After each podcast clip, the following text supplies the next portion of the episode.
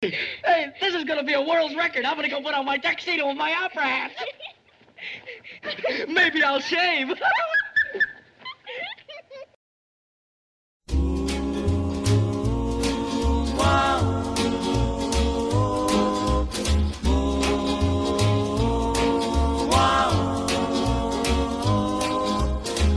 Each time we have a quarrel, it almost breaks my heart.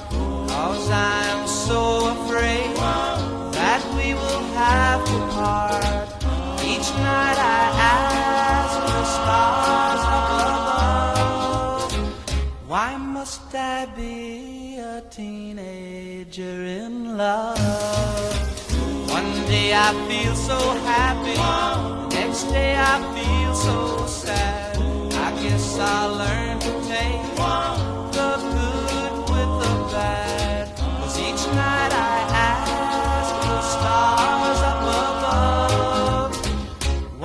must I be a teenager in love? I cried a tear for nobody but you. I'll be a lonely one if you should say we're through. Well, if you want to make me cry, that won't be so hard to do. If you should say goodbye, I'll still go on loving you. I ask the stars up above, why must I be a teenager in love? I cried a tear for nobody but you.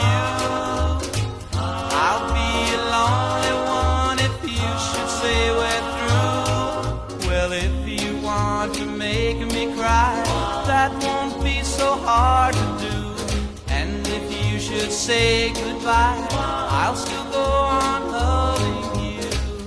Each night I ask the stars up above, why must I be a teenager in love? Why must I be a teenager in love?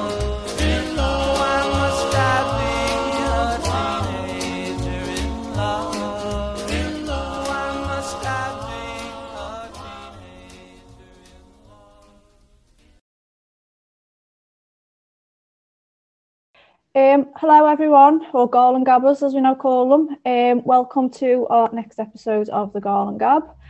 And we will be picking up with Judy's filmography today with her appearance in Love Finds Andy Hardy, a film which I know definitely caused a strong opinion amongst Judy fans. Um, but we'll start by introducing um, a brand new guest who's not been on the podcast before. Um, her name is Eleanor Swift, and Ellie, as she likes to be known, has been a Judy fan since the age of 14. Um, all because a drama teacher showed her class the first 20 minutes of Singing in the Rain. This started an interest in older Hollywood and its films, which led to scouring the TV guides for any that were being shown, which led to a viewing of Summer Stock, Carly, and the start of Judy fandom. Um, the teaching point demonstrated by those 20 minutes of Singing in the Rain has long since been forgotten. But all the interest generated by that moment are still part of Ellie's life today. So, welcome, Ellie. Thank you. Thank you for having me. Welcome. Um, it's lovely to have you on. Um, and we've also got our three regulars Connor, Carly, and myself. Okay, so we'll just briefly bring it up to Judy's filmography so far. Um, we've discussed her film in overview in general, including a short. We've discussed um, Pigskin Parade, Broadway Melody. We have then discussed Thoroughbreds Don't Cry and Everybody Sing. So those were all, let's say, Judy's persona was a little bit different in all of those to what we come to in Love Finds Andy Hardy, which we'll um, touch on shortly. But her next film was a second pairing with Mickey Rooney, and this was the one where we first really, really start to see Judy's on-screen image and persona come to the fore, whether you like it or not. It is what kind of got here in the in the hearts of you know not just the American audience but the audience around the world. Um, so she was really showcased as the girl next door and her, you know, who's pining for Mickey Rooney, innocent, likable, caring. And by this point as well, her acting had become a, a lot more subtle than her previous roles. Um, I'm going to, as always, just open it up for anyone who wants to put in their opinion of Judy's image and persona that's come to the fore at this point. Not everybody at once.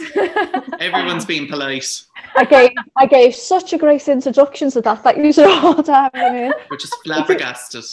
All right, so I'm going to tell me to go away if you want, Ellie, because I hate putting I hate being put on the spot myself. But um, since you're our guest, would you like to chime in? Sure. Um, I mean, I think so. Love Finds Andy Hardy is not my favorite film of Judy's. It wouldn't even make my top ten maybe even not my top 20, but I do think it's a very important film in, for her career.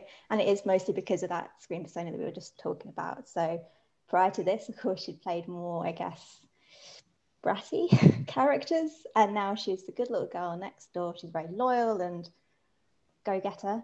Um, and I, I mean, Hollywood loves to pigeonhole anyway. And I think that was particularly prevalent in that particular era.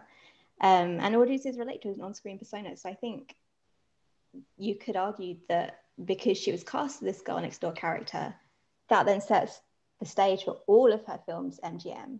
And is part of the reason why she's still known and, and loved today, even by people who don't claim to be fans. They still kind of go, oh, Judy, you know? I have to agree with you 110%. It's not in my top 20 even uh, Judy films. In fact, this is the one that I watched the least.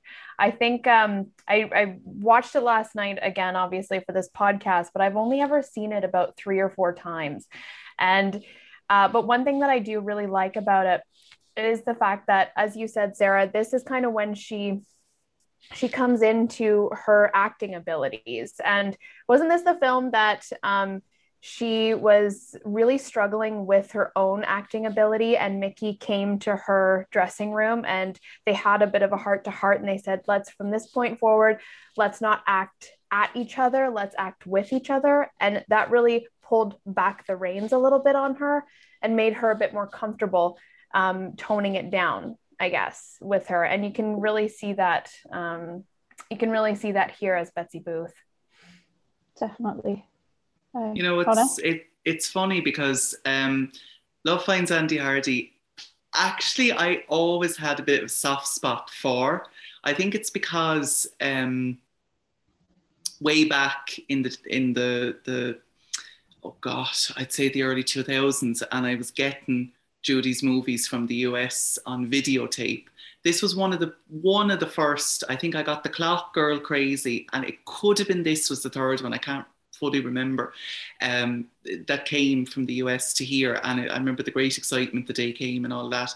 So I, kind of watched it a lot on videotape. And I knew from reading the books and all of that beforehand that this was not her first movie with Mickey Rooney, but first, most significant first, I guess, with Mickey Rooney um, in the Andy Hardy um, role. Um, so I, I, guess for a long time I had a soft spot for the movie, but then as we've discussed this, you know, prior to the podcast and all that, I can see then why, you know, it's not up on the the list of of favorites for others, you know. Um, but I think she has some outstanding moments in this film, whether you don't like uh, you know some things we're going to talk about later um, but i mean she is I, I won't even, I can't even summarize it. I'll just, will that's all I'll say for now. yeah, I'll, I'll say that I'm a combination of all of yous. Um, I've seen it a lot um, and I do have a soft spot. It's my favourite Andy Hotwell. I think I do have a soft spot for debutantes because he gets a bit of sense in there for a little bit. Yeah. Um, I think she looks absolutely gorgeous in Life Begins for Andy Hardy, and I love how her character has developed in that. But that is probably more infuriating than this film, to be fair. Um, I um, saw this when I was must have been about 10, 11, after I had memorised Judy's filmography, which I'd spoke about before and used to get the TV guide to check her films. And I'd already seen a few um, weeks before that the Andy Hardy series was getting shown on a Saturday morning. And they weren't showing them completely in order um, because the one I sort of came into was the Hardys Ride High, which was a year after Love Finds. Um, and so I saw a, a few, and then Out West with the Hardys was on, which um, I think was the film after Love Finds, and then it, it advertised next week Andy gets involved with three girls.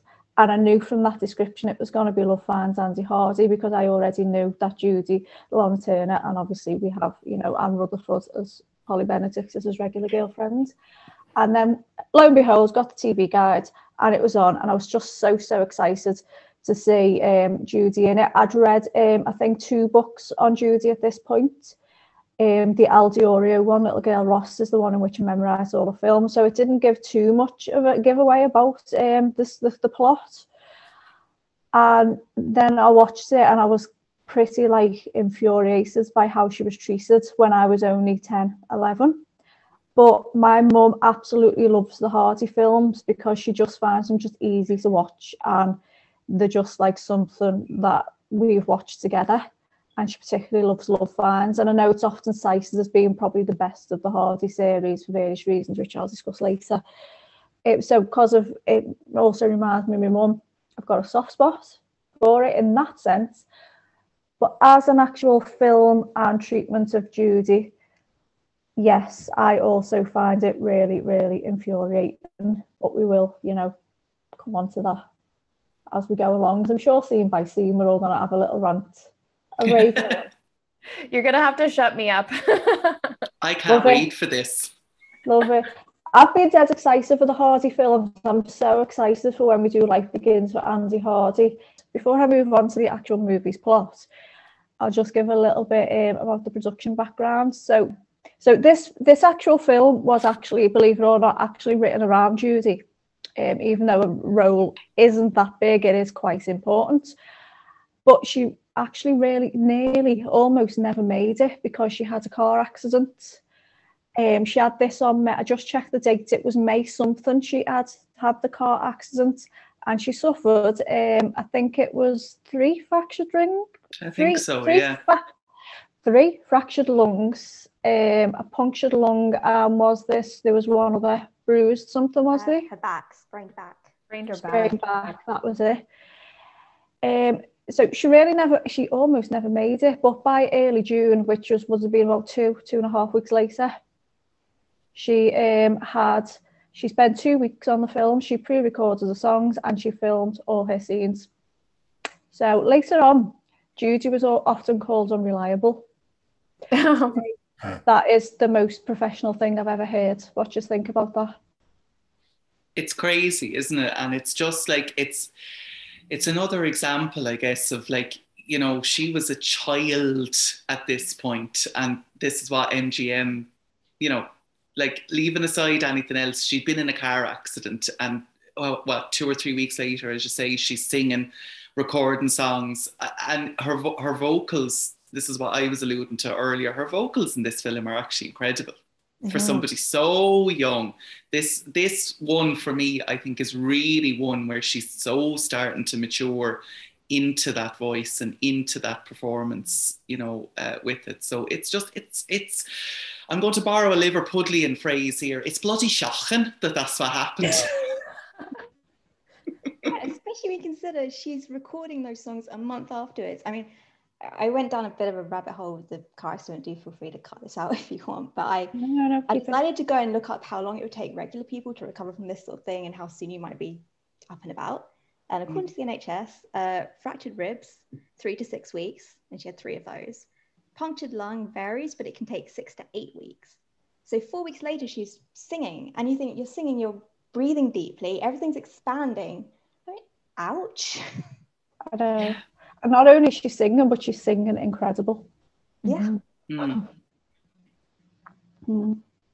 Wild. Just yeah, it's just and it's never focused on much in any of the books or biographies or anything. It's only it's just skimmed over uh, if it's mentioned. I knew nothing about it till I, I read Girl, um, World's Greatest Entertainer. You know, John Fricke. Mm. That was the first time you know I was alluded to it. So. Mm. It's You quite got anything to- amazing. And um, so I was re- I please correct me if I'm wrong. It's been a while since I've read through this car accident, but she actually I believe she crawled out of the car with obviously with all of this happening and she walked over to a phone booth to call for help while she's got, you know, the three broken ribs, the punctured lung, the sprained back. Like she's just and then yeah, like you guys said 2 weeks later she's back she's back on the set. Um I just I say this almost every single podcast that we have, but she was not human. No, definitely superhuman. Mm. um, anything else on that before we move on to another little bit of a background on the production? I mean, I do think there might be a scene or two where you can tell she's a bit sore. She's not really moving, she's not twisting her body, but I, that's pure speculation, really. But it's kind of interesting to watch the film from that perspective. Mm. Mm. I need to go back now and specifically look for that. Me too. Yeah, I've never actually looked for it, but mm, Yeah, I think it's the the first scene with Andy Hardy, Mickey Rooney. Um, yeah. And then there's another one later on, and they, the costume's a bit weird, and it looks like they almost didn't want to tie it up too tight. I actually noticed in uh, in between I, that dress has always been a bit peculiar looking to me, and I now that you're saying it, I wonder is it Mm. what like what you know the way in Easter Parade Ann Miller was wearing a a, a brace. Uh, from a, bro- a, a broken back. I wonder, did she have something? She must have, surely. I mean, I bruised a rib once years ago, and I know I had like kind of just bandages support. She must have had something underneath those costumes. You'd Yeah. imagine so. Yeah. She must have done. Mm. Mm. So at least, like, I, I know you like to have your little rant on costumes, Connor. At least there is a reason for that one.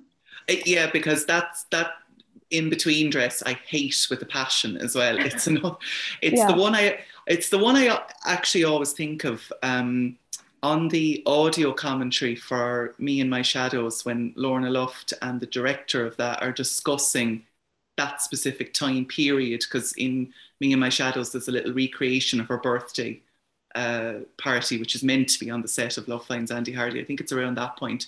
Um, they were talking about MGM's, you know, the way you're too heavy and you need to lose weight to be camera thin and all of that. And I think it was Lorna had said that really she's never more than anything, you know, she really wasn't. And I always think of that in between scene for some reason that like she just, that dress is so unflattering, but she's not heavy in it, if that makes sense. yeah, no, it makes perfect sense. Mm. And that actually actually leads me on perfectly to the next part of um this is like behind the scenes really of you sort of even though it's already started this is the film where you really sort of start to feel and see the issues with her image and feeling insecure um now I, correct me if i'm wrong i think it was harpo marx's daughter but it might be one of the other marx brothers daughters um, found her in the toilets, um, sobbing over the way she looked next to, you know, Annie and um, Lana. And, you know, just she was going on how like ugly she is. And she, she literally said, look at Annie and Lana Turner. And um, again, I mean, again, she's she's 16. I find that heartbreaking, and I know we, me and Carly discussed this. We discussed in everybody sing how you can, you know, she's referred to the ugly duckling in there. Um, you can start to see a teenage beauty come about in like the first scene in Everybody Sing. I really start to see a blossom in Love Finds Andy Hardy. Really do. I can start to see changes in her face and the eyes and the shots. Um, so again, um, any any and anyone want to ask for like what she was feeling behind the scenes, even though I know she did have fun, she had fun with Mickey and everything. You know, this was quite difficult for her in that sense. Well, it's no wonder that she's that she's feeling that way um, regarding her co-stars when she's seeing Lana and Ann Rutherford, and she's being cast as the girl that the girl next door that nobody wants. All the men look elsewhere. Um, and when she was at uh, when she was going through um, the costume and makeup department and whatnot, they were deconstructing her appearance piece by piece, telling her everything that's wrong with it um, while she's 15 years old. That there is going to set the precedent for how she's going to feel going forward, no matter what. And um, yeah, it's just it's it's terribly sad, especially considering like she really is blossoming here. Though a lot of those um, those up close shots of her, it's just it, they just absolutely melt me. and, and it doesn't help that she's being cast as a 12 13 year old girl but she's 15 16 years old when she filmed this so oh god you know what i could i can i can forgive the the casting her slightly younger because I, I, I do get that they weren't quite sure what direction to go with her. I, I can forgive that in, in one way. What I can't forgive is given the, the given her those lines to say, yeah. "I'll never be able to get a man, much less hold him. No glamour, no glamour at all." Knock off! You're absolutely sorry. We have to cut that.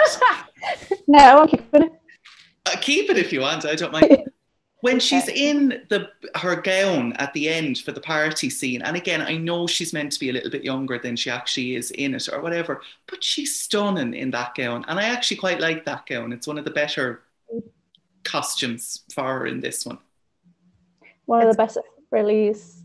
Yeah one of the best of the frilly ones. Do you know what else gets me though is i find it especially nowadays um, I think it's a little bit disgusting and a bit sick that at, at 12, 13 year old supposed to feel glamorous. Is yeah. a 12, 13 year old supposed to be natural? Mm-hmm. Cute. Um, but yet again, I can understand it again the young casting because obviously that's what led to Dorothy because she did she had a she had an angel face and she she looked innocent she looked young at this point so but anyway Ellie have you got anything to add on that Ah, uh, not really. It, it, it's heartbreaking, really. It's when you know it's not just a line; it's it's kind of the way that they felt about her. Mm-hmm. Um, to know that she ended up feeling like that, even at that age, um, about herself. It's it is hard to see her do scenes like that. Whereas I think if it was just another actor doing it, and I knew they had no problem with their self-image, go ahead, say that line. But for Judy, it's just a bit sad. I Love Finds Andy Hardy was one of the first films I watched after The Wizard of Oz, um, and and knowing her as Dorothy, and I always thought that Dorothy was one of the most beautiful girls I had ever seen. I was just absolutely enamored with Dorothy, and then to see uh, to see Love Finds Andy Hardy right after that and she I mean, she did Love Finds Andy Hardy pretty much right before she did The Wizard of Oz. So she looks very much like Dorothy. And then I, I just, I remember my first reaction when I saw her sing uh, the In Between song. And she's saying things like, hide your face behind a screen. You shouldn't be heard. You shouldn't be, or you, yeah, you shouldn't be seen. Mm. I was just dumbfounded. And when I watched this, it was before I had really read much about her, so I didn't really know that this was the the the an issue back then. I didn't know that they were casting her as ugly duckling characters. I didn't know that you know she had that kind of issue with the studio and I just I thought that was just the most horrible thing I had ever heard. I agree, mm. and like we we might leave a link in the description later on, but we all three of us watched a reaction video to somebody watching The Wizard of Oz for the very first time. Um, a, a fantastic girl called Ashley, and it's a millennial. She's a, her channel is that she's a millennial did I say it right? Millennial watching classic movies for the first time and she watched The Wizard of Oz for the very first time and her first reaction on that close up prior to Over the Rainbow was oh my god she's so pretty Mm. Yeah. Yeah, You which know. she is. Mm. So, uh, a brief overview of the film's plot before we move on to Judy's scene by scene breakdown is um, Mickey's um, regular girlfriend, Polly Benedict, is being taken away by her grandmother for Christmas, so he has no date for the Christmas Eve dance. His best friend, Beezy, is also going away and is scared that his girlfriend Cynthia is gonna, you know, cheat on him basically. He, so he pays Mickey um eight dollars to date it up to keep the other guys away. The reason Mickey wants the eight dollars is because he's also put a down payment on a car and he owes another eight dollars by the 23rd of December. Um, also, in the meantime, Mickey's own grandma is has had a stroke and is really sick, and his her mum and his mum and Aunt Millie have gone to be with her. And then during this time, a visit um, a girl called Betsy Booth, played by Judy next door. She is the daughter of a famous Broadway musical comedy star. And they're quite rich, but for some reason, you know, their, their grandparents live in Carvel next door for Andy Hardy for some unexplained reason. I don't know why. because Betsy Booth's obviously come from a very different background to Andy Hardy, which is another little rant I've got. But even before she's met Andy Hardy, she's got a crush on him. Yeah, suppose he's a bit of an um, in the good old summertime theme going on there because her grandma's been writing about him, saying how he's the nicest boy in the neighbourhood. So basically, um, in the end, Polly is able to come back for the dance. So he ends up having two girls. And then he gets rid of Polly as regular girlfriends, which is so nice of him. Then Beezy writes and says he's fell in love with an, another girl. He can have Cynthia, and doesn't pay the money, which again is his great best mate, isn't he? This is great. They're all great to each other. And um, then he has a bit of an issue whether he can get his car or not, but his, his dad forgives him, then gives him the car, blah, blah, blah, blah. And he has no date, but he does have his car. And then Betsy Booth comes and writes a mum who sends her an even address, and she comes and saves the day. Saves the day in every every way in this film, which we'll go through scene by scene. He takes her to the dance, but he's still not interested in her romantically. He basically, you know, is just happy for her to like help him non-stop and then just ignore her for the rest of it. So basically, that is the plot. But what I but what I noticed again watching it again in this day and age is it's a little bit sexist. I don't know whether you noticed. Um, when the mum goes away, Judge Hardy says, um, "We used to having a woman look after us, so Marian then has to look after after them." Then there's a whole thing with the cook.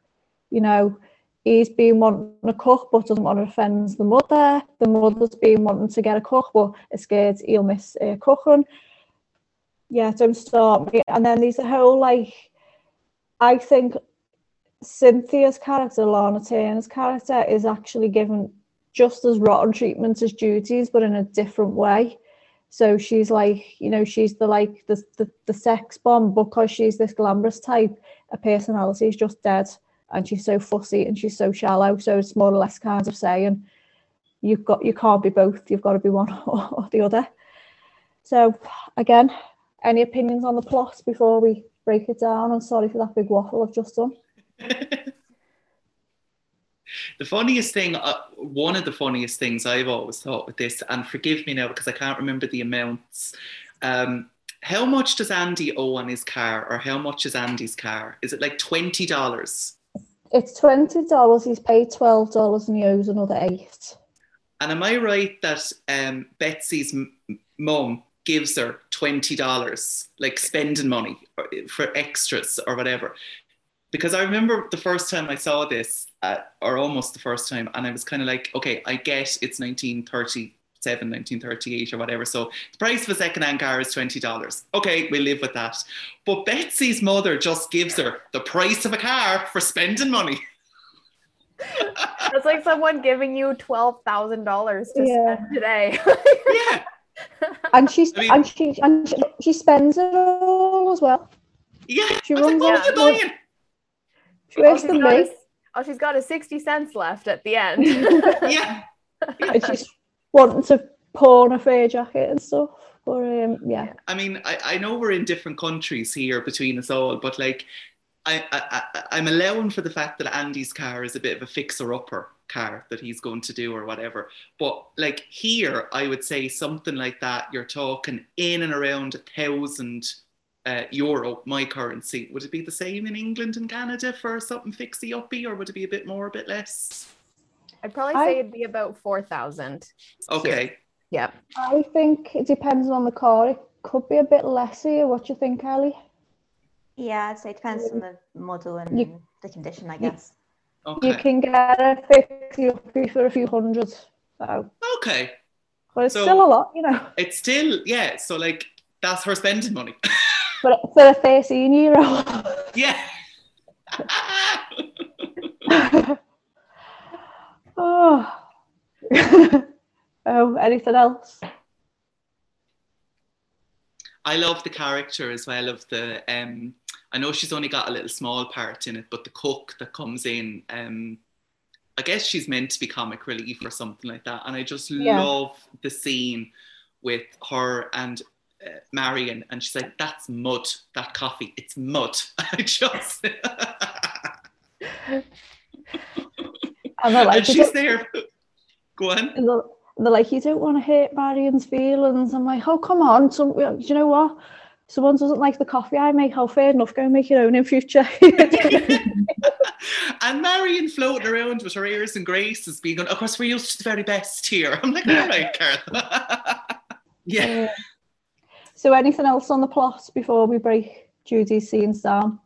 I think just okay, just the overall plot is just flat out ridiculous.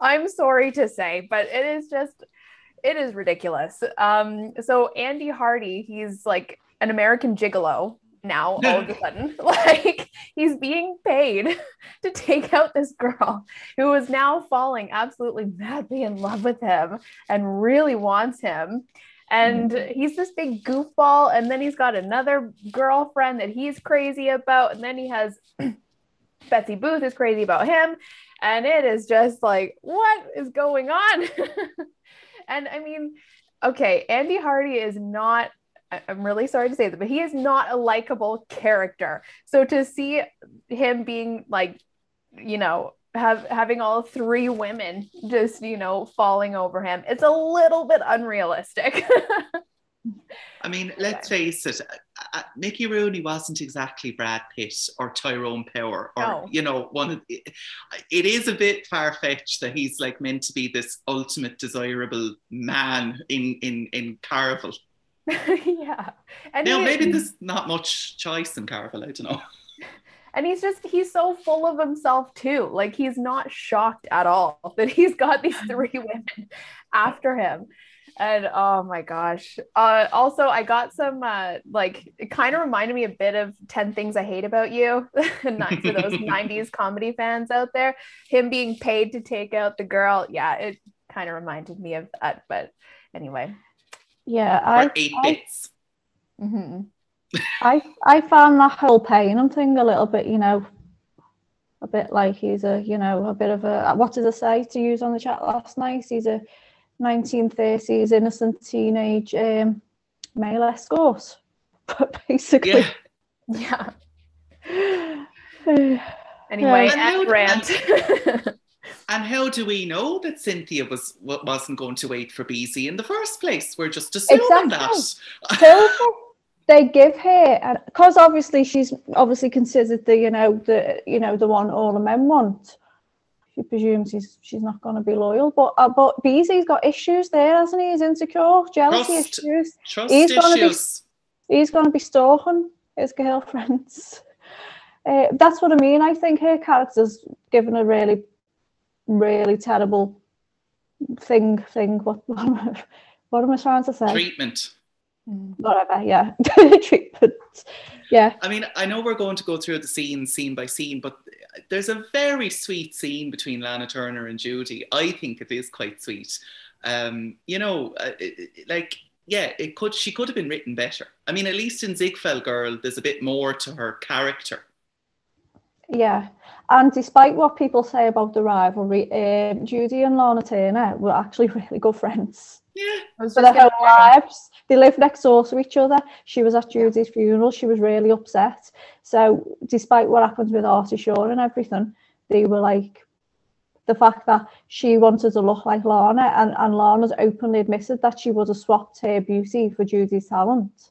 Mm-hmm. They, they really liked each other.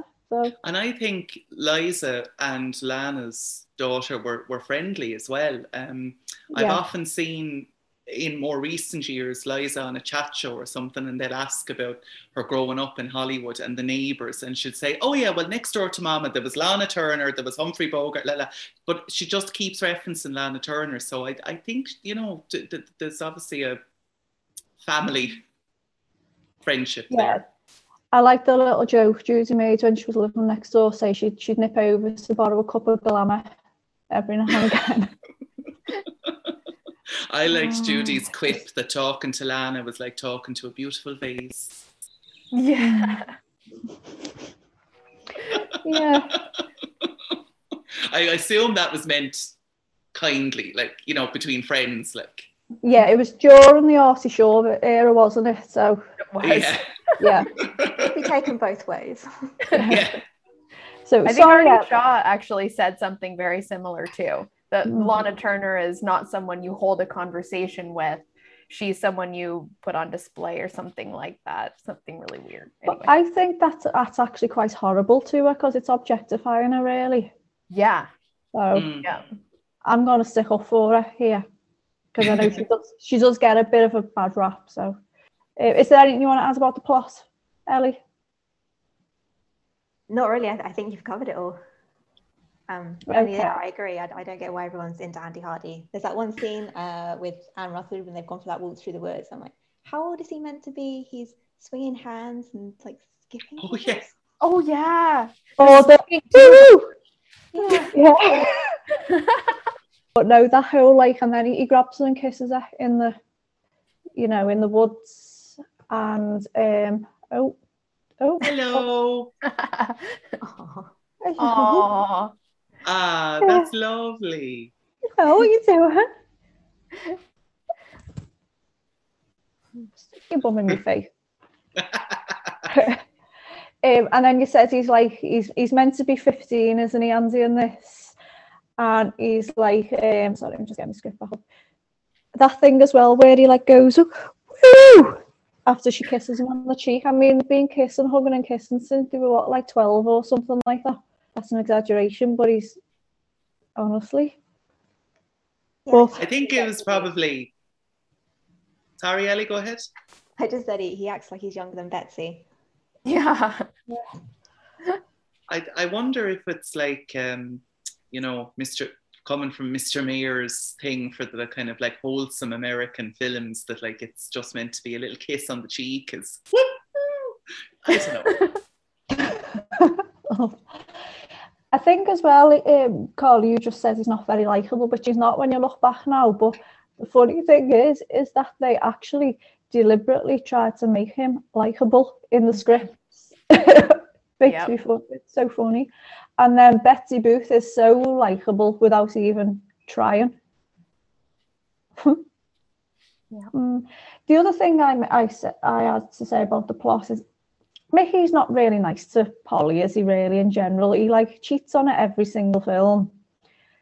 But then at the same time, he's like going through a thing where he's like, it's, it's hit and miss whether his nan's going to survive for Christmas. You know, that's quite stressful um, and heartbreaking. And, and I know he does like piss Polly off with the whole Cynthia thing, so she's got every right to be cruel to him. But Betty's the only one who's actually supportive or even mentions his grandma being un- unwell. You don't even get um when he goes to see Polly, you don't get her saying, well, I'm, I'm really mad. But how, how's your grandma? How's your grandma? Sorry to hear about her, but still, you know, you're a gigolo. you don't get. It's like kind of like that side of things. The grandma plot doesn't exist. yeah, it's yeah. true. Yeah. Mm. So anyway, should we go by the scene, um, scene by scene breakdown? Yeah.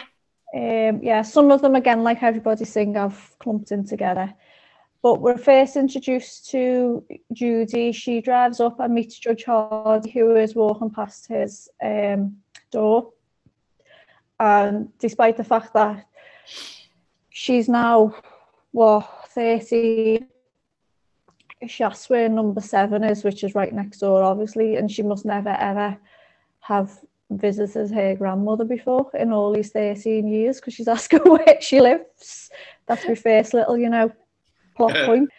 But anyway, but regarding, I mean, I just, how sweet is she in this scene? I'm going to open it up. Can we talk about the foreshadowing in this scene? Yeah, go on. goes, I'm going to be on the stage. mm. Yeah. There's always bits of foreshadowing in every single one of her films. It's weird. I think my first thing is that I hadn't seen it in a long time, but when I watched it again for this, and she sounds so young. I mean, I don't know if she's doing it slightly deliberately because she's playing younger, but she sounds so sweet.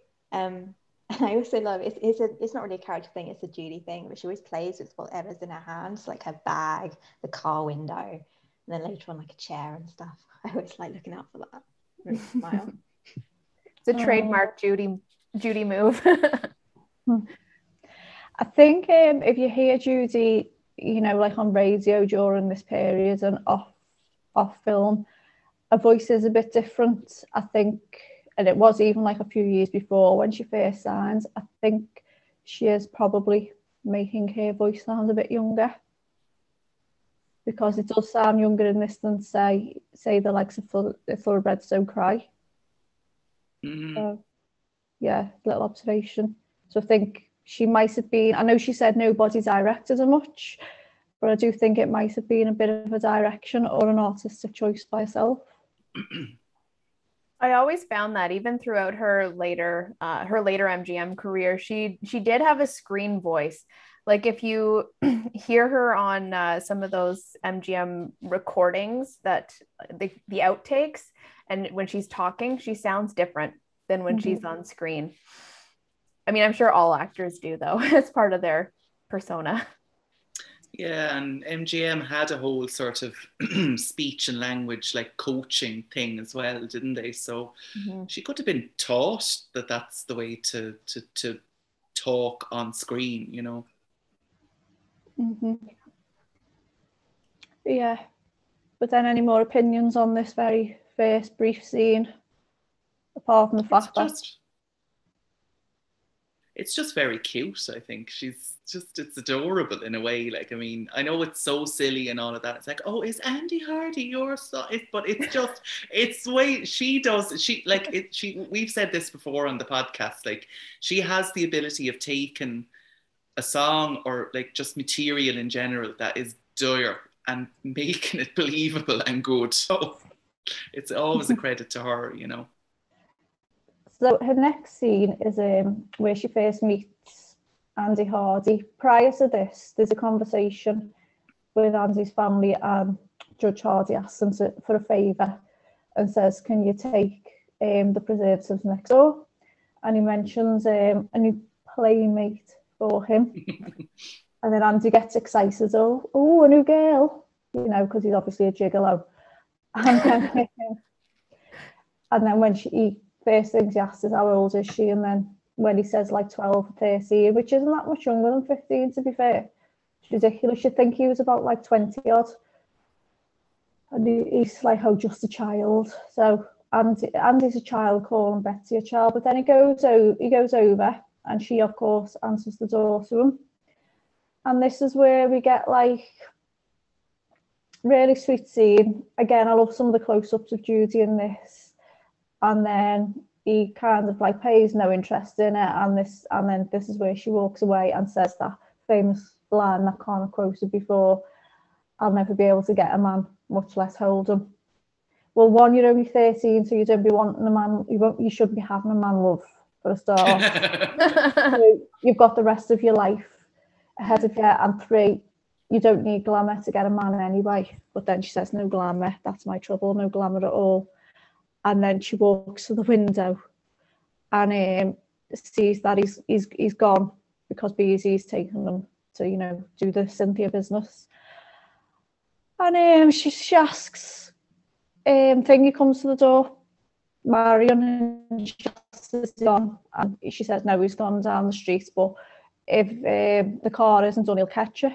And this is where Judy gets the idea, obviously, to have the car clean. But think this is one of my favourite close-ups in the whole film, where you can see her getting the idea and she sort of like a big eyes look up. So we go from a saying, I've got no glamour at all, to this amazing close-up.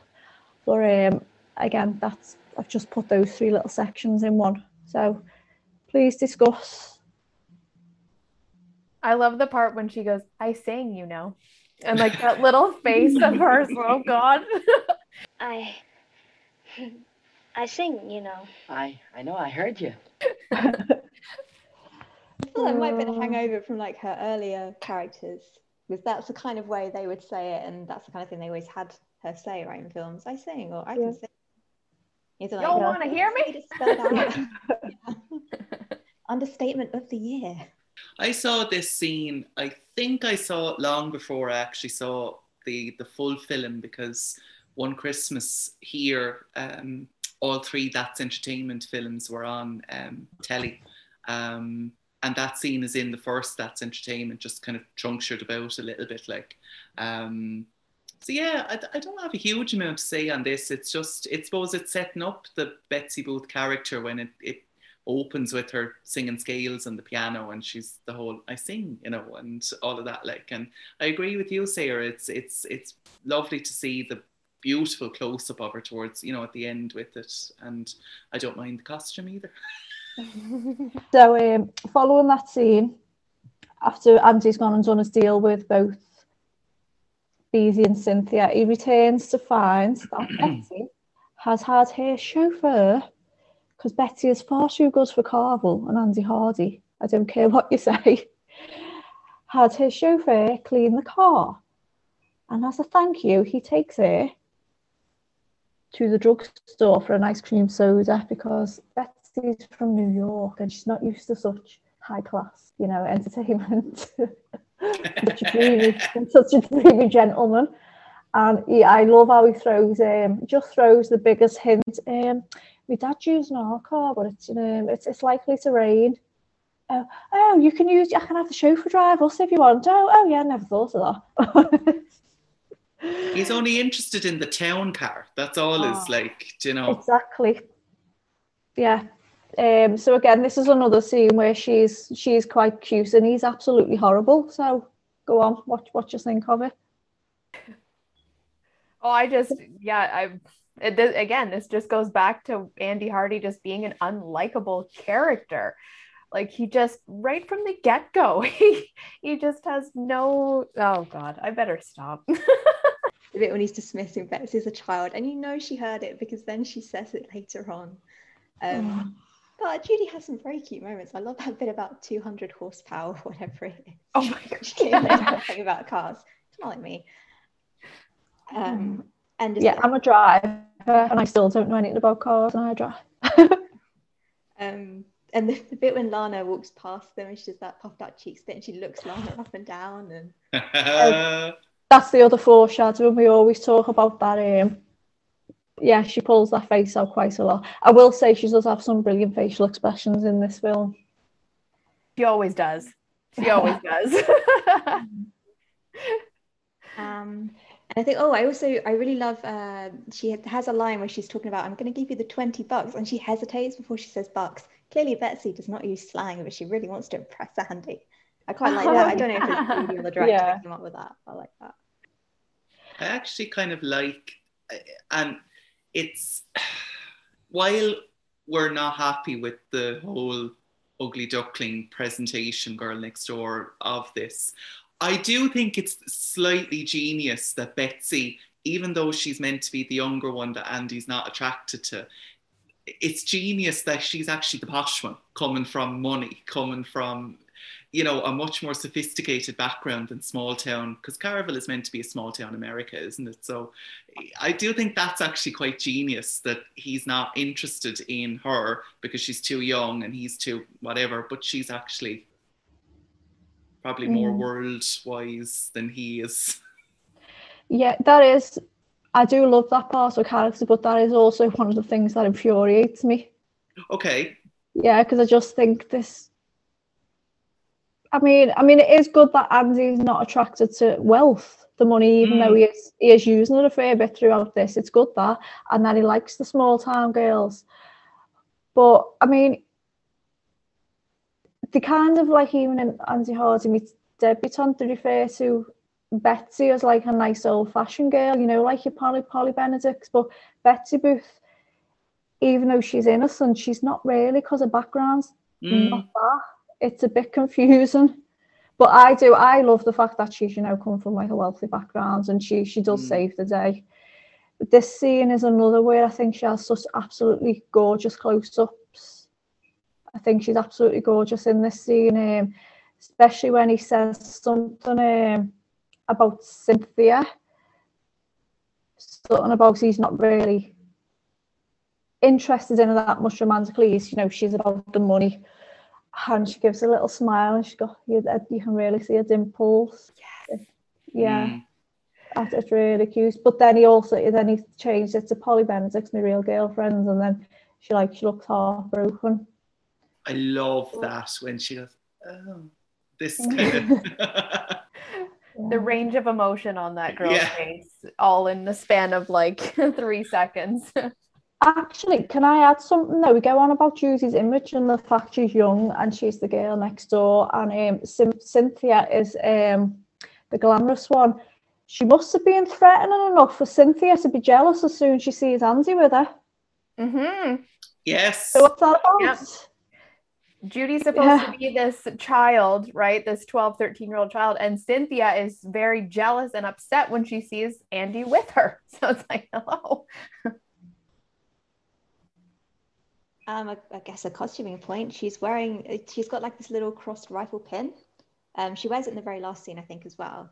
And it comes up here first. Apparently, it was given to her. It was a gift in real life when she went back to Grand Rapids. Somebody she used to play with as a kid gave her this this pin. And that's rather nice that Judy was Oh, I didn't it. know that. That's cool. That's so sweet. Yeah. Yeah. Yeah, I, I remember reading that somewhere along the way as well. It's one of the, it's in one of the biographies. Yeah. can't which one. Yeah. So the next scene is um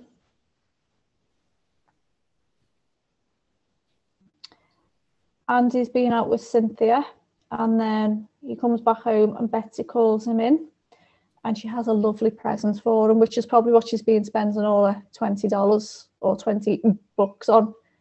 Because she gets him a really fancy present, even though you know she gets him another one for Christmas. Um, and he like accepts this present off her and then starts going on about all his girls because he's horrible. And that's when we're followed by the song In Between. I am going to start with Carly on this one. I mean, I've already said quite a bit about it. Uh yeah, just um I don't really have anything else to add other than what I've already said at the beginning that just my very first reaction to hearing that song I just I was appalled. I couldn't believe it. I couldn't believe that they ma- they had her sing something like that. And do you know what? the- Beautiful girl with such a strong voice and that is what they choose to focus on. Well, what's interesting about that though is that whole song was written by Roger Edens. Yeah. Mm. He was so important to Judy's, you know, career, and he adored her. Um, and I'm not going to say a bad word about Roger Edens ever, but did he think that up, or do you think he was given a kind of um, what's the word? He was given a direction. A premise, like yeah, Yeah. yeah, a premise and direction of, you know, what was needed. I'm presuming. Yeah. I don't think it had like the subject matter of the song, I don't think had anything to do with Roger himself. He was just told that this is the song. We need to convey this message. Go for it. but I can't imagine how that would feel like to give someone that you're so close to that you, you know, you've been coaching, you've been developing, and oh, by the way, here you go. Here's a song that you're going to sing that is, yeah, Mm. And like the other terrible thing about that is um, she recorded it for Decca Records as a single as well. And the flip Mm. side of it was Sweet 16. Um, so yeah, so like imagine that coming on the radio like or something. Do you know what I mean? I, I don't know if it did or it did, but like it probably I don't think it charted, but like imagine like that being your your your single on the radio like in between. 15,000 times a day, I hear a voice within me say, Hide yourself behind a screen. You shouldn't be heard, you shouldn't be seen. You're just an awful in between. That's what I am, an in between. It's just like smallpox quarantine. I can't do this, I can't go there. I'm just a circle in a square. I don't fit in anywhere.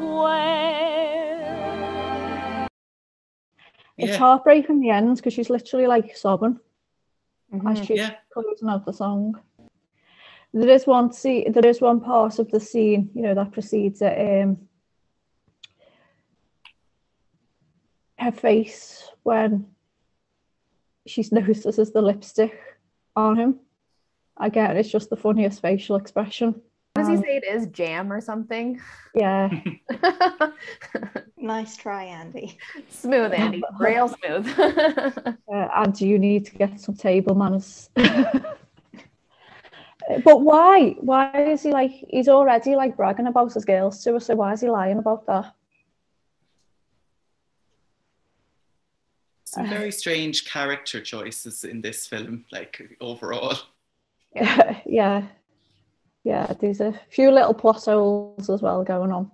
But then her face is quite heartbroken when he um, he's made up with the presents and he starts going, "Oh, um, Polly, she'll go crazy. Cindy, she'll go wild," and her face is just heartbroken. And she said, "I'm sure they'll like it." If I was there, I would have just said, "Give me that back now."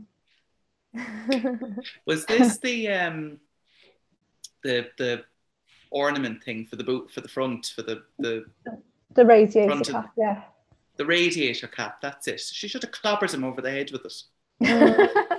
But he didn't even have to call by this point. Why didn't she just wait and give me? I know she's trying to impress him because she's, um, you Mm. know, got a crush on him, but you know, she could just wait and give me for Christmas. Or do you know what, Betsy? You know, I know Carvel's a small town, but Andy's not the only person there. Go and take a walk. Go and find another fella, or just forget it because you, you know, you don't live there. You'll be going home again after Christmas to New York, so don't bother there. Yeah. So the next scene is um Betsy goes out to Andy's house because she's helped him so much. This is where she said she's um she's only got 60 cents left and she's still got three presents to buy. And she's asking for his advice, but he completely I don't know whether anyone noticed this, he completely just dismisses her problem and says, Oh, I wish I could help you out, Andy, but you know, I've got important business to do. And that is where he gets his telegram um, about Beezy falling in love with another girl, and so he won't be sending the eight dollars, and he can have Cynthia. And um, so, what do you think about that? Well, just going back to the really, you know, sexist undertones of the film, the way that uh, Beezy just says, "Oh, I found someone else. You can have her." It's like they're talking about a trading card, not a not a person, you know. And Yeah, and considering he was so scared and jealous that she'd like betray him, He did it. oh, that's a narcissist. That and this is supposed to sorry sarah and this is supposed to encompass the the american you know person, the American, the all American boy and the all American girls, someone that is supposed to be relatable for the audience. And this is how they're acting and being treated. Like, come on. I mean, again, I know it's a different time, but still, like, did we not no. have feelings in 1938? no, definitely. Like, I mean, the the whole business of you know when um um, Mrs. Hardy is gone and, and, and, you know, there's no one to cook. So Marian will have to do it. And then the cook coming in and all that, that I can deal with because it is 1930s family values. Like, and even, you know, when my nanny passed away, my mum being the eldest girl, like it automatically almost kind of, she had to help granddad, you know what I mean? Like that kind of I can deal with. But yeah, this, like, they're not objects, lads, like, please. Is there any opinions on like Judy in this scene? I know it's only a brief scene. Or again, Andy's treatment of her. She's very supportive of him, immediately forgetting her own problem. And well, that's really a Betsy, not Judy, but you know what I mean. So the next scene, um, Andy had opened up to his dad about the mess he got himself in. And to like pay him back and he goes and in the beginning there's a there's a plot point in the beginning it always in the early days opens up in Judge Hardy's course. There's a young boy who's been sentenced to do something because he smashed um, a tractor into a fence or something like that. Uh, but Andy knows this young kid he's only only a kid and he um, he's got some kind of telecommunications quite, you know, advanced for 1938 and they use it to um, contact the, the mum. So, but when they come home, they do find Betsy asleep on the couch. Um, and this is where she sort of throws a hint. She's trying to like plan with Andy, you know, how to deal with the Polly situation.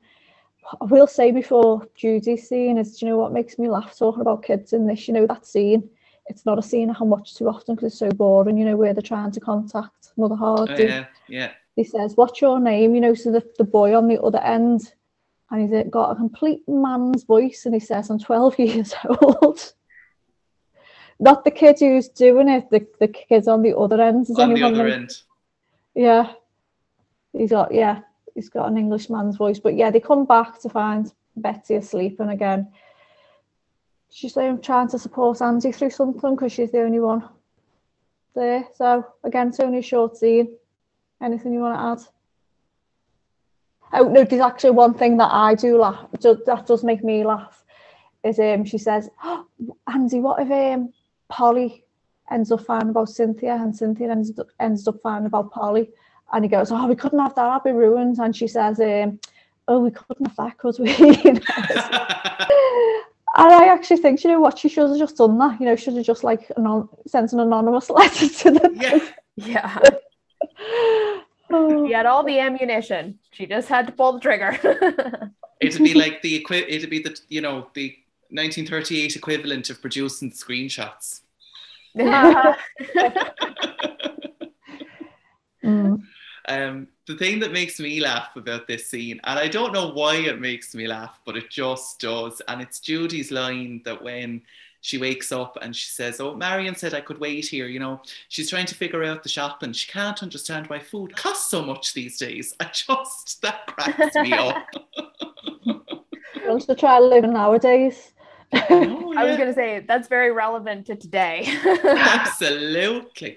Like Andy, you're not buying a car for twenty dollars, pet today. Yeah. No, anything else? Betsy's just too good for him. My God, I, I will just say this at every single scene. She is too good for him. and sometimes it's as if even though he likes her and they're really like he refers to as the best friend he's ever had, I don't know if this is just me, my interpretation. I find I think he sometimes, especially early on in the film, finds it a little bit of a nuisance at times. Mm. Is that mm. just me? Mm. Yeah. No, I'd be inclined to agree. It's it, it's, it does feel like he she's a bit of a bother to him sometimes. Cramping his style. Mm. you know, With minding the the kid. Yeah. Yeah, exactly. Okay, so Judy's next scene is that sweet one with um, Cynthia that Connor mentioned before. Um, it's it's quite comical. So she pretends this, you know, junk of a car is Andy's to try and get rid of her. It's basically just that. But she's walking, they're walking along, aren't they? And she's she's going on about how she'll look gorgeous in the car. So again, she's doing Andy a favour. And I think she does actually take a bit of joy in getting rid of Cynthia, doesn't she, Betty Booth? Oh, that evil grin. Yeah. What are your opinions on the scene in general? Mm. Betsy Yeah. being so sneaky. Yeah. And they're walking arm in arm too, like they're the best of friends. So, um, what makes me laugh is they Betsy seeks her out obviously to do Andy a favour, but she's pretending she sought her out to explain about the drugstore incident. And you know, she's walking hand in arm in arm with her saying, "Oh, you know, I thought I'd best come and explain, and you don't have to worry about me." And Cynthia's like, "Oh yes, yes," which again must mean that Cynthia was still a little bit troubled by Betsy. Hmm. Betsy's having to like pretend to go and explain. So again, what does that tell you? But maybe Cynthia's a bit insecure as well. Yep. Yeah. Sees her as a possible rival. hmm I mean, when you're obviously, she, I don't think she knew, obviously, but when your boyfriend pays somebody else to take you out to keep the other boys away from you, like, what would that do to your, you know, your self confidence, your image, and anyway. And you know what? In um, when we get to Andy Hardy meets debutante, Beezy is still with Cynthia because he's trying to put a picture on the magazine. Don't know whether you remember this. I don't remember. Yeah, he's um he's like trying to put a picture on the cover of the the school magazine and calling her the most beautiful woman in the world. And Andy's like, no, you can't do that. And he's going, well, if she isn't, who is? So they've obviously got back together, right? Andy like just forgave Beezy for like not sending the money for doing this deal, and we never got to find out if Cynthia ever found out and how this affected her. Because, as you said, that was affected her. Hmm. And it's not like there was no more Hardy films to, you know. Um, Then Lana Turner, I don't think she's in anymore. Um, is she? Is she in any more Andy Hardy films after this one? no, she's just mentioned Hmm. in Debutante, but they're obviously still together here in Beezy. Mm. Um, because I remember reading in a book that apparently she was too big by that point to be in an Andy Hardy Mm. film. Judy was too, but she was given the roles to keep the Mickey Judy fans satisfied until the next musical, basically. Mm. Prior to this, actually, I just um, I missed out a scene where they speak to Peter Dugan, you know, about paying the car, and um, this is before they even find Betty asleep on the couch. I've just noticed because when he finds out he's not getting the money for Cynthia, they go and speak to Peter Dugan, and um, this is where she offers to pawn her fair jacket. Uh, this this is one of my big issues about this time period. I don't like the fair, obviously, animal lover, but I'll leave that be. and then he's like, um, you know, you're the best friends I ever had. But um, that was another little sweet scene. I don't know whether you want to mention that. Well, the one thing about that scene, uh, that's my dad's name. That's my dad's full name, uh, Peter Dugan. Like, and I that I just thought that was what are the odds? I mean, you don't hear Dugan very often. It's not a terribly common name, especially in the films. Um, and then to hear his full name, and um, he unfortunately has passed on. So it was, it was, yeah, hearing his full name in a in a Judy film. That was just really cool. Oh. Oh, bless. Yeah, I love the fact that Andy Hardy has his initials on the car. Yeah. That always makes me laugh. Yeah, Of course he does. He's the kind of person it would. yeah. definitely. Okay. So the next scene after absolutely drives me crazy, right? Um, Betsy goes with Andy to speak to try and, you know, sort things out with Polly. And then she he says, Come with me, and she's like, Oh, I don't know whether I should because you know, I don't know any of your girls, Cynthia or Polly, even though she has just met Cynthia. And he says, Oh no, no, you can come. She'll love you, she just adores children.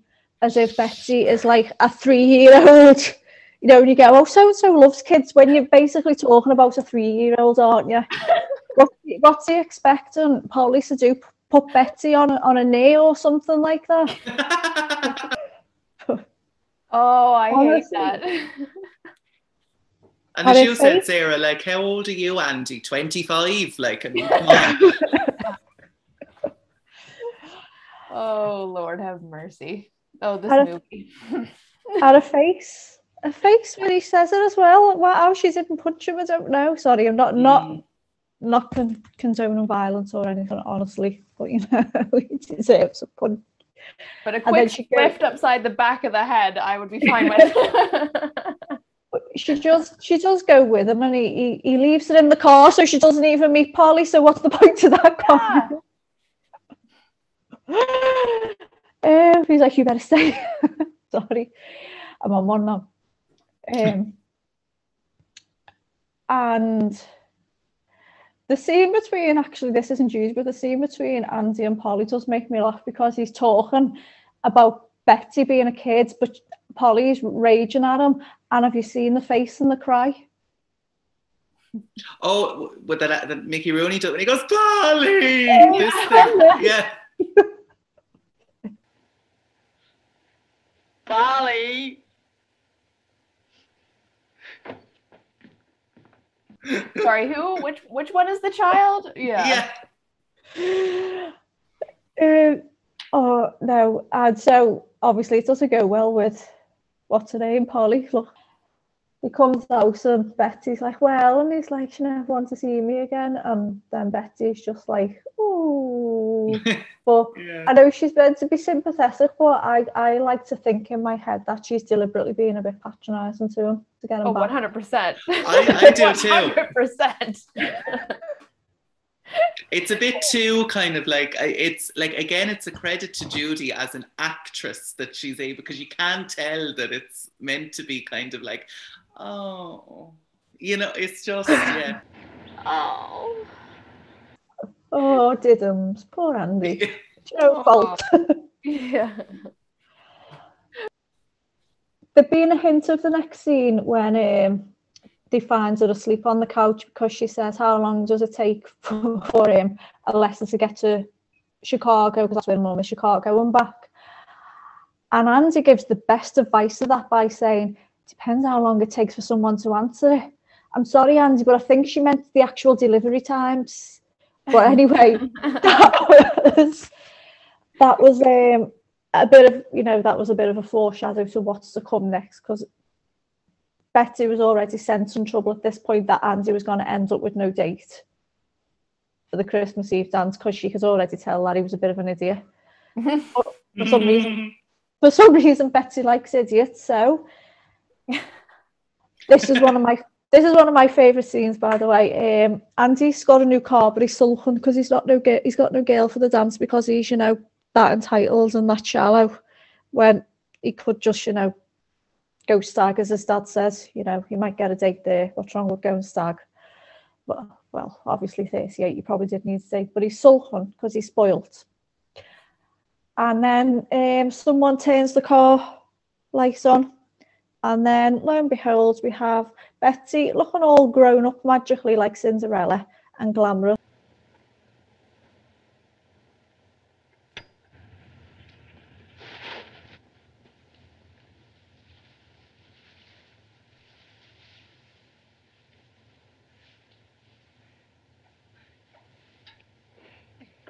Betsy, you've grown up.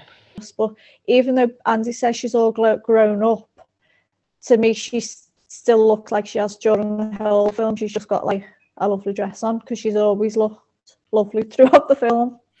And Betsy's come to save the day. So go on. I know It's like people have got some to say on this scene, so It's like that those silly, you know, again referencing 90s comedies like she's all that and whatnot. She it's very clearly she's all she's been beautiful all along. Just take the ponytail out and glasses and Yeah. oh magically she's just this bombshell. but I I love this scene so much. And again, like this scene, we really see again um, Mickey and Judy's friendship and what they used to do with each other uh, on screen to either make make the other laugh um, when she's uh, what is it that he says? Oh, I'll shave too or something, and she it. just squeals. Hey, this is gonna be a world's record. I'm gonna go put on my tuxedo and my opera hat. Maybe I'll shave. and you can tell that that was likely an ad-libbed uh, moment from Mickey because Judy genuinely seems surprised by that little addition. Mm, definitely. The laugh was definitely like spontaneous. I think even John Fricke's like mentioned that saying he's pretty sure that that was all pretty much improvised. yeah, they It- did that a it's lot. too with each other. genuine to be Yeah. anything, you know. And I think that's why I like this scene a lot because it's not um it's not Betsy and Andy like Andy cutting Betsy down. It's Mickey and Judy and their friendship, which was a lot healthier than Yeah. Betsy and Andy's relationship. um, hey, anything, Ellie? What do you think of this scene? Uh, it's adorable. I, I, the first time I saw it, I was like, yes, finally a grown-up dress for her. It's not all up to here, you know. Um, and her laugh, her laugh at the end is just beautiful. um, oh, and apparently, a tidbit. Uh, apparently, that shot of her hand turning on the lights has been used on like an album cover. There you are. Yes. Oh yes, Carly discovered that as well recently. I just discovered it like literally 15 minutes before signing into this podcast. I saw it. Yeah. It's on like a what is it? Um um oh god, I just had the name of it. what is Let me it? check. Something boatman. Vig uh Vulgar Boatmen. they used that on an album cover. We'll we'll post a picture in the podcast here. Do you know that um charm bracelet she's wearing on that close up? Is that the one that Clark Gable gave her? Yeah, I think it is. Yeah, because that often turns up. I think she wears that in Listen Darling as well, does she? I can't remember if think it's in. Listen, Darling, but it, I actually it came into my head, Ellie, when you were talking about the, the pin, and I, I it was I, I had the picture in my head of her with the, the charm bracelet after Clark Gable gave it to her. I was like, there's something about that as well, and that's exactly it. It's it's the one. Yeah. So following this, oh, actually, before Connor, have you got anything else to add about the actual scene? Uh, just echo what everybody else said. It's it's it's um yeah, it's the full Cinderella moment, and of course her laugh. As, and as you said, Sarah, it's not Betsy and Andy, it's Mickey and Judy and that, which Mhm. um, I just I love it. Yeah, and I agree about the dress as well because we know, um, particularly Connor and then me, a bit after Connor, um, we don't like a lot of the frilly dresses that MGM put it in, but I think this one is quite complimentary to her. It's really Yeah. nice. It's nicer than the one Polly Benedict wears. Yeah, it is. Yeah. in early on in the film, she's she's going on to Andy I it's got like um, a low back and practically no sleeves. Well, Oh, yeah. Betty Betty's dresses have got a lower back and it's completely off the shoulders. It's actually more revealing than Polly's. So the next part, I think this is the highlight of the film personally, is the Christmas Eve dance. Um, so we've got the scene put it all in one. We've got the scene where they are on the way to the dance in the car. Then we've got them arriving at the dance. Then we've got Betsy Booth songs, and then we've got leading the Grand March. So talk about all of them in whatever order you want. well, I've two I've two things to say. Um, in when they're driving the car and Beth or Andy goes beep beep on the horn and Judy does something. What does she do? Because Oh, it's the rhythm. He goes do do do do.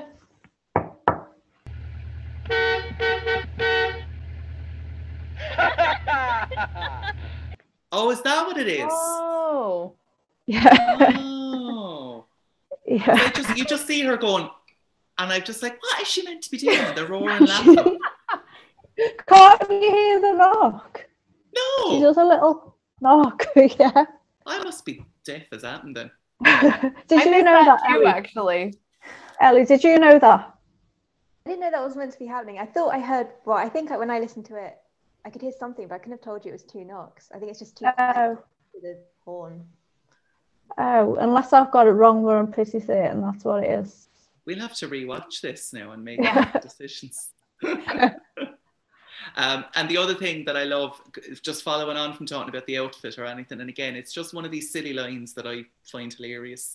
Um, that when they walk into the party and she goes, I hope I don't fall over. These heels are almost two inches high.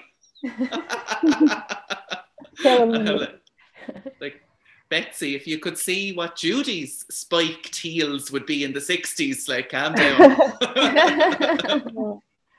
But she's. I don't think she actually is wearing heels at all in that scene because of their heights.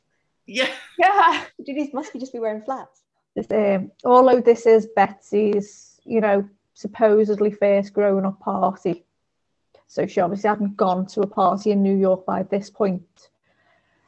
I still think because she's a theatre kid, she must have been exposed to some kind of highbrow, you know, activity, social gatherings.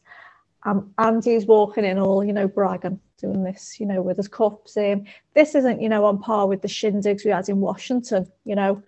He's t- saying this, and she's from New York.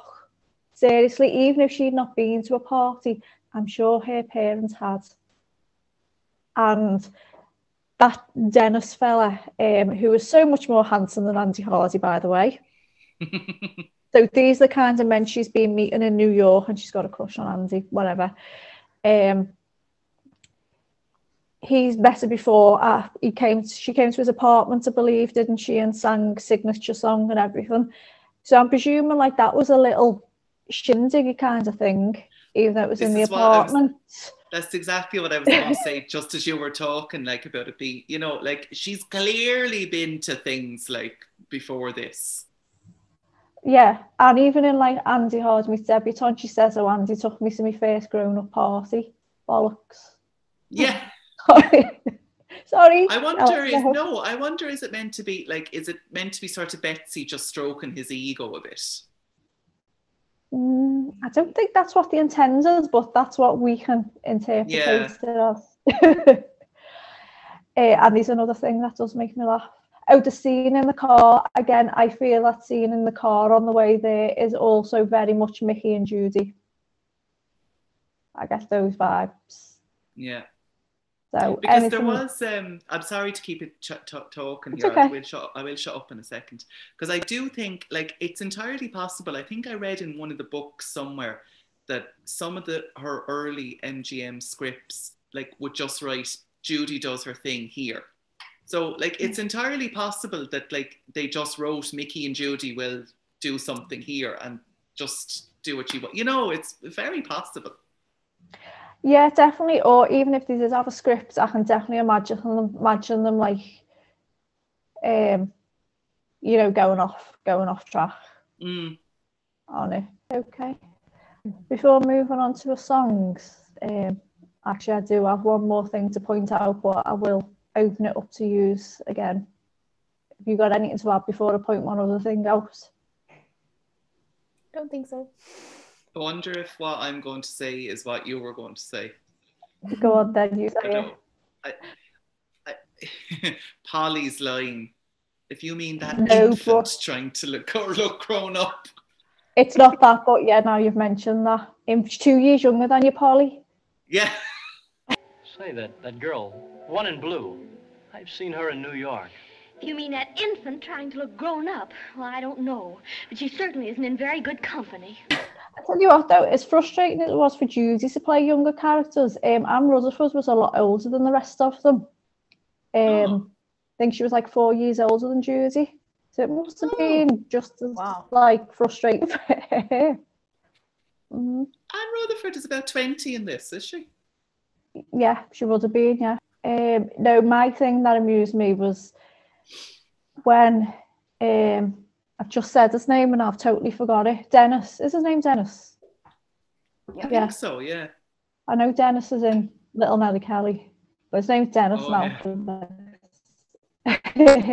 he come out, he's like saying, you know, I, I recognise her. And we know that Judy's wearing blue because he says, and he comes over to speak to her. He says, Excuse me, aren't you Betty Booth?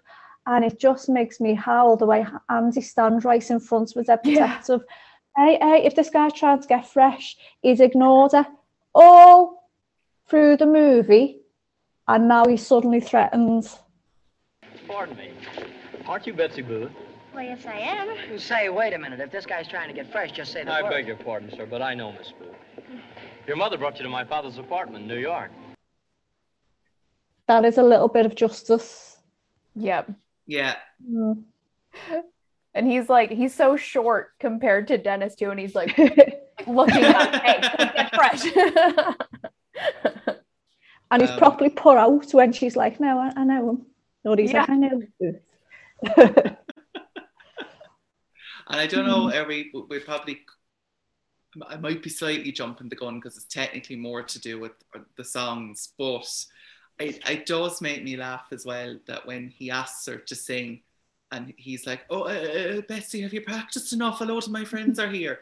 And then obviously when she starts singing and he's eventually there then like going, yeah.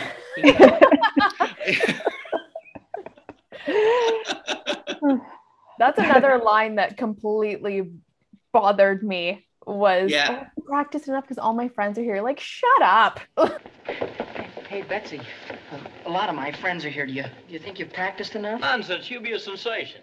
Oh, I've always wanted you to hear me sing, Andy. like, oh my god. what friends, by the way? Beezy's your only friend. Feck Yeah.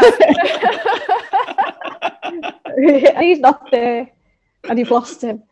I mean, there are people like as he's walking in going, Hi Andy, hi Andy, but they're probably just be people from school, won't they? But this is like a Christmas Eve school dance, and why is he being acting like a grown up all the way through to school dance? You know, Yeah. the evidence is in the title, school dance. um, so anyway, that leads us into Judy's two songs, It Never Rains, But What It Pours, and Meet the Beat of My Heart. Go on. Meet the Beat has to be the cutest song she's ever sung. The way she performs it, especially bit when she's prepared bird sing Tweet Tweet. Meet the beat of my heart. Meet the time and the weather. The tick tick tick that holds me together. Without him beside me, I never could go on. Why do birdies sing tweet tweet tweet?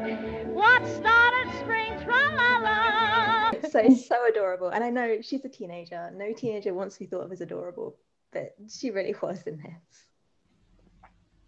Mm. I had that song stuck in my head all night last night after watching it. I always, it's such an earworm.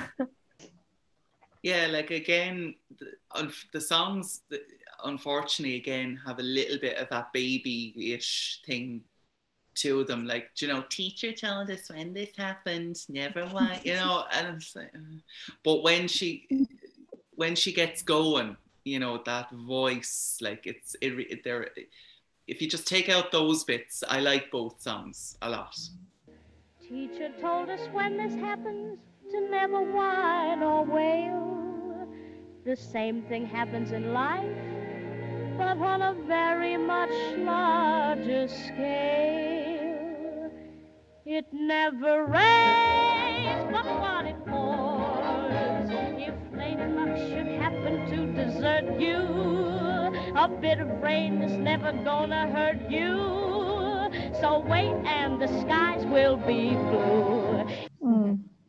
That's reflected in Andy's reaction, isn't it? Because at the beginning of it never rains, but what it pours, you can see him like, you know, I'm a bit embarrassed here.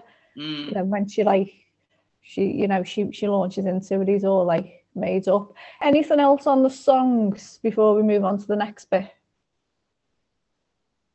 Actually, yeah, Oh. I should.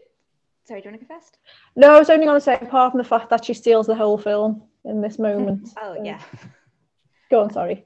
It's something actually I I thought of I was rewatching it the other day, and then I forgot to say when we were talking about in between. But it's it's kind of odd that the they chose to go with songs that are you know in universe, everybody's hearing it, and then in between is like a typical non-diegetic musical number where the orchestra is just. I think that's why I've never really liked in between, obviously because of the song, but also it's just it kind kind of jars, and I I just realized that the other day when we got to this scene, I was watching these songs and like, oh yeah. Sorry, that was a very random thought. No, it's No, it's it's com- point. it- it's very valid because you know the movie of Chicago, um, and and all the musical numbers are meant to take place in Roxie's head, but on stage, kind of a thing. But they cut a song that two of the characters sang, not on stage, like in a more traditional musical sense, because of that reason that it was just a bit peculiar to have all the other songs be on stage in a Mm. real setting and then like an actual singing in the rain, walking down the street singing type thing. Especially since this I- isn't a musical. Mm. Yeah, I agree with that course in Chicago because I love Chicago, the stage show. Mm. And even even on the stage when they're not all set in Roxie's head, you know, they're set like real time, the musical numbers. The number you're talking about is class, isn't it? Which Class, Morton yeah. and Velma. Mm. I um always zone out at that part of the show. Mm. My least favourite part. Um I'm kind of glad it wasn't in the film because it's not needed, it's not necessary. And then now that you've just brought that up, it's like, yeah, it wouldn't have worked. Okay, there's another car ride home. Well, there's another car scene. This is the car ride home after the dance. But unlike the one there, this is not Mickey and Judy. This is Andy and Betsy Booth. And I hate this scene. I will say why, but I don't know whether anyone else wants to talk about it or guess why I hate it. You go ahead, Sarah. We're waiting. Share with the group. Share with Yeah. the group. Right, Judy looks absolutely stunning with her wrap on. Mm. right? She actually looks older at this point. She has just been the knockout of the Christmas ball. She saves Andy's beans, right? He has a great time. It's Christmas Eve, it's Christmas the next day. She's just really put herself out there. Everyone thinks he's it now, thanks to Betsy, because it's all about him she's sat in the car going on about how amazing it was and she's so happy.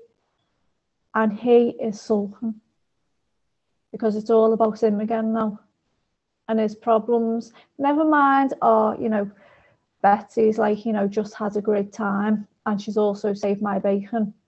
He is moaning about Polly, which is his own fault anyway.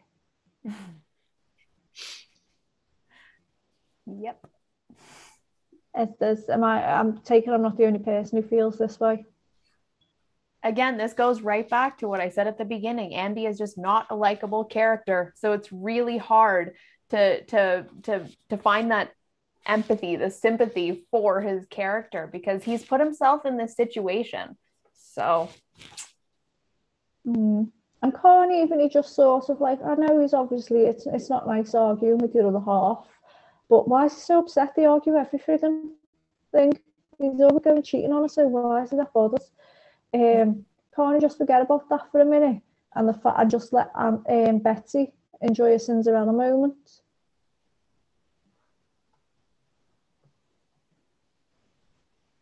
Anything?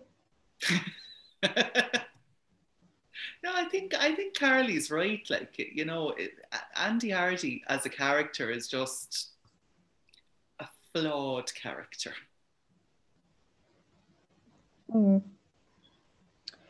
Ellie, anything? No, not really to add to that. It, I uh, I agree. Andy Hardy's being a bit selfish um, at that point. That I, Mm. he's Andy Hardy, of course he is.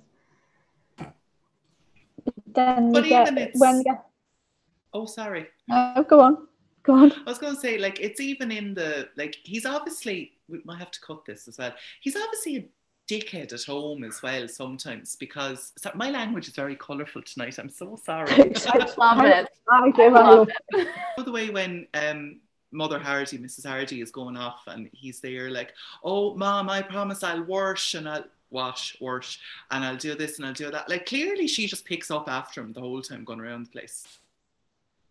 So anyway, the next Oh, part. I'm sorry. Oh, I'm so sorry. Just one It's more okay. thing. Here's your wine. Just one more thing. I love when Marian cuts him down to size. Um, this I can't remember what part of the point of the film it is, but she's sitting there with like her girls and they're all talking, and she's like again doing her airs and graces. She's like, "Of course, such and such is not the same as when I was a girl." And Andy comes in and he's like, "Oh," and she goes, "Did you enjoy your games?" yeah. Marian's quite quite a good character as a foil I like Marian. she? Yeah, I like Marian a lot. Yeah. Um, so the next um, they arrive home to collect Christmas, to give Betsy a Christmas present, and she he passes her a, a Christmas present, which is like a big box, and you never get to know what it is. And I'm dying to know what a present was, whether it's as good as a car radiator cap. And she says, "I'll bring yours over in the morning," and which is a bit of foreshadowing. She does bring us presents in the morning, but we'll discuss that in a minute. It's something else. And he's like, "Oh no, you've done you've done too much for me, or already, Betsy," which is true. She has done too much. And then um, they're a little bit down because of the the nan and the mum, which is understandable at this point. And then the mum returns home, and everyone's happy. And then Betsy again, Betsy sort of cuts him down again because she's like, "Don't worry about Polly, everything will be just fine." And he again just goes into a complete depression after being really happy that his mum, his mum was home and his nan's got alive. Merry Christmas, Betsy. Merry Christmas, Andy. And don't you worry about Polly. Everything's going to be just fine. Yeah. Oh, yeah. But again, is that not just a bit like if you just had your beloved mum return home after being with her, with your nan who was on the brink of death and find out that they'd survived, that your euphoria and gratefulness, especially Christmas time, would stick with you, wouldn't it? You wouldn't instantly start sulking again just because you fell out. It's horrible arguing with your partner, you do get down, but I don't think he's got any reason, especially at that age and the relationship he's got with Polly, for it to be like, oh, everything's going to be just fine. And then he's like, oh, yeah, yeah. Um, It's almost like the immaturity. It's like the, it's it's because the priorities are wrong. Like hmm. you know. I tell you what is quite sweet though, that close up when um, they're all hugging um, Mother Hardy and it's just a close up of Judy standing in the background, Mm. smiling. But then as anyone when when she comes in and they're all hugging, I can't I don't watch them, I watch Judy standing in the background. Does anyone else do that? Always. Yeah, it's really sweet, isn't it? Um, okay, so the next scene, unless anyone's got anything else to add, No. is the film's closing. So again, Betsy saves the day. She goes and speaks to Polly, brings her back to see Andy, who's sitting on his castle and on Christmas morning because he's a spoiled brat. Um, and finds out that Dennis is Polly's cousin. Mirac- you know, obviously it all comes together in these films, doesn't it? I just found out that he's Polly's cousin, of course. Andy, you know what I just found out? I just found out that Mr. Hunt is Polly's cousin. Cousin? Yeah? Oh, well, then I'm glad to know you, bud. Um, and then again, she saves the day. He gets back with Polly, and then he says, rightly so, I don't know how to thank you, Betsy, for everything you've done. And I actually do want to um, shake Betsy at this point. She starts going, "Oh no, thanks to Andy, I was grown up, grown up for the night when you know." Like Cinderella. No, it wasn't thanks to Andy. Andy was sulking. Your mum sent you the dress between you and your mum. You thought of it together. He just happened to go with it. Hey, just go with it. That's another film. So it's not he didn't do anything. You saved him and you brought all your good things on yourself. So that's really infuriating. Yep. It was all her that night. It was Yeah. all her. It was her connection that got her on the stage. It was her evening gown. Like, oh my God. She even thanks him for leading the Grand March. She was asked to lead it and she chooses him. I would have pissed myself laughing if she would have gone to him. Can I leave it with you, please? You did bring me up on the stage. There needs to be another Andy Hardy, The Revenge of Betsy Booth. One good thing is Judy has the close up of the film's closing. yes. So Judy's not the star of this film and she's not in it that much, but she is very vital and she gets the closing shot.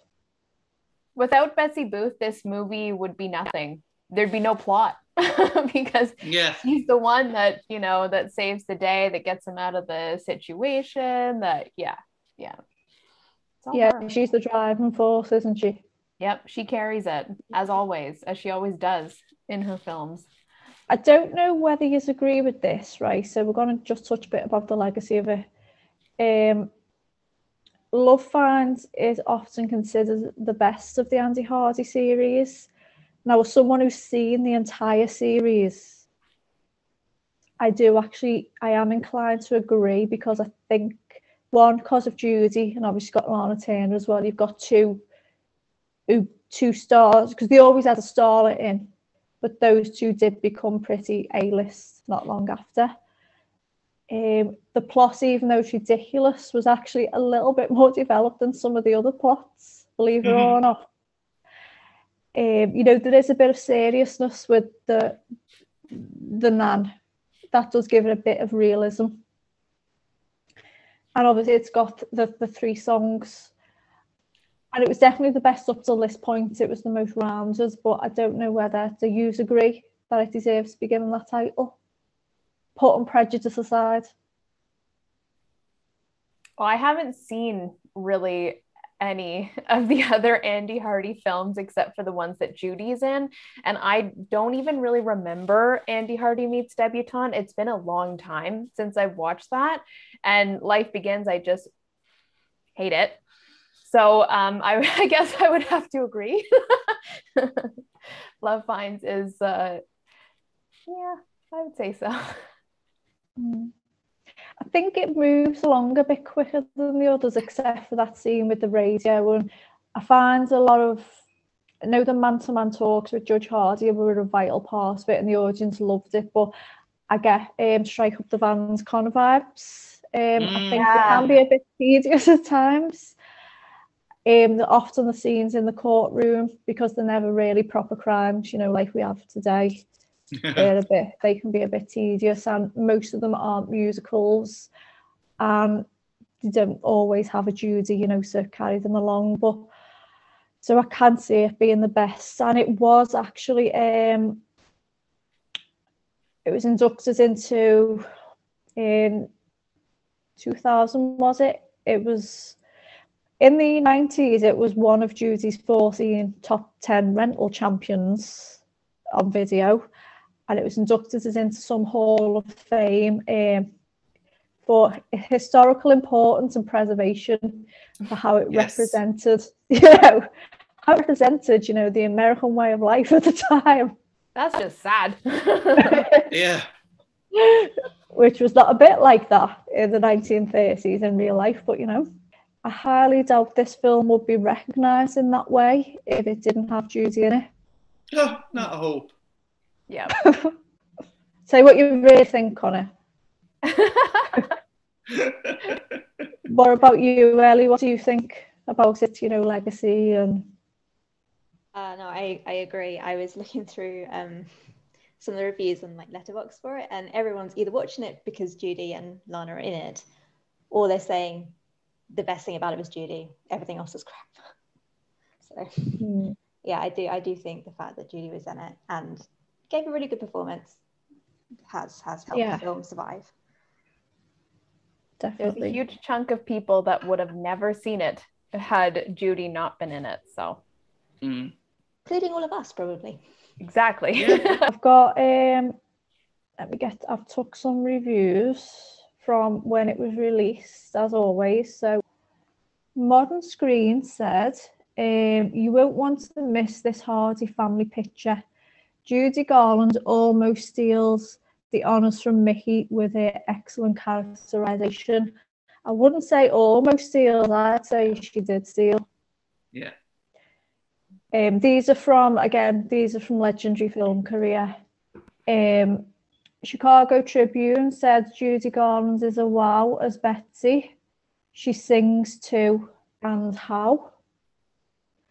And the Tacoma Times, the Hardy family presents the most amusing and entertaining picture, a story so genuine, so natural, that one feels the Hardys must be next door neighbours. Judy Garland is a decided asset in any picture in which she appears, and her work with the Hardy crew is commendable. But that brings us full circle. So before we end, does anyone have anything else to say in general about this film?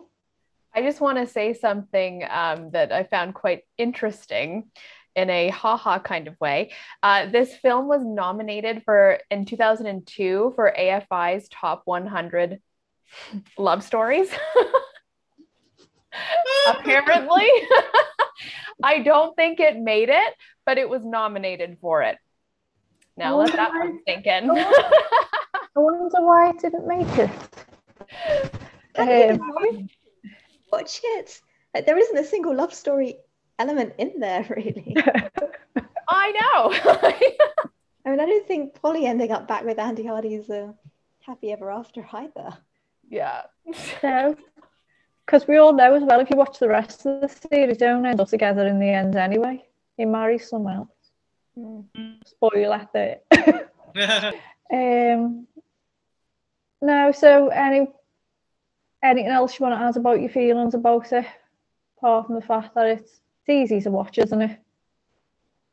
Uh, it is. It, it, it is. It definitely is an easy watch, and like in one way, it's incredible that we're inching ever closer to Oz at this point. You know, like Betsy, uh, Pink, Pinky, and then Pinky. Dorothy. Yeah, I can't wait to get to Listen, Darling. I love that movie so much. I love that as well. Yeah. Okay, so this is probably we might be doing some kinds of Christmas podcast, mightn't we? Yeah. Um, maybe just watch this space, but if not, um, this is probably going to be our last one on a particular subject until the new year. We will have a top 10 and some Judy gems coming in the meantime. So um, just like want to thank you all for this year, for like subscribing and everything. And it's like, you know, it's been one of the highlights of this year, hasn't it? It really has. It Yeah. has. So have a lovely Christmas and a new year if we don't see you before. As always, thanks for watching and like and subscribe. Oh, and ring that bell. okay, and thanks to Ellie for joining us on this one. Thank you. lovely to have yes, thank you. We hope to have you on again very soon. I'd love to. It was really fun. Okay, so thank you. Bye. Bye, everyone. Bye, everyone. Thank you.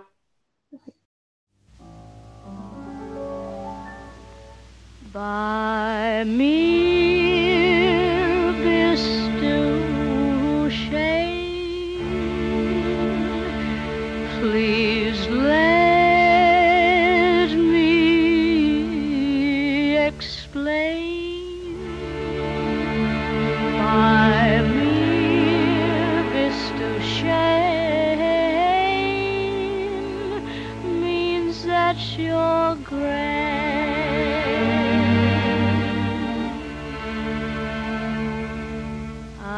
I've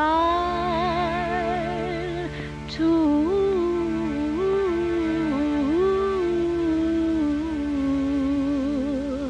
explain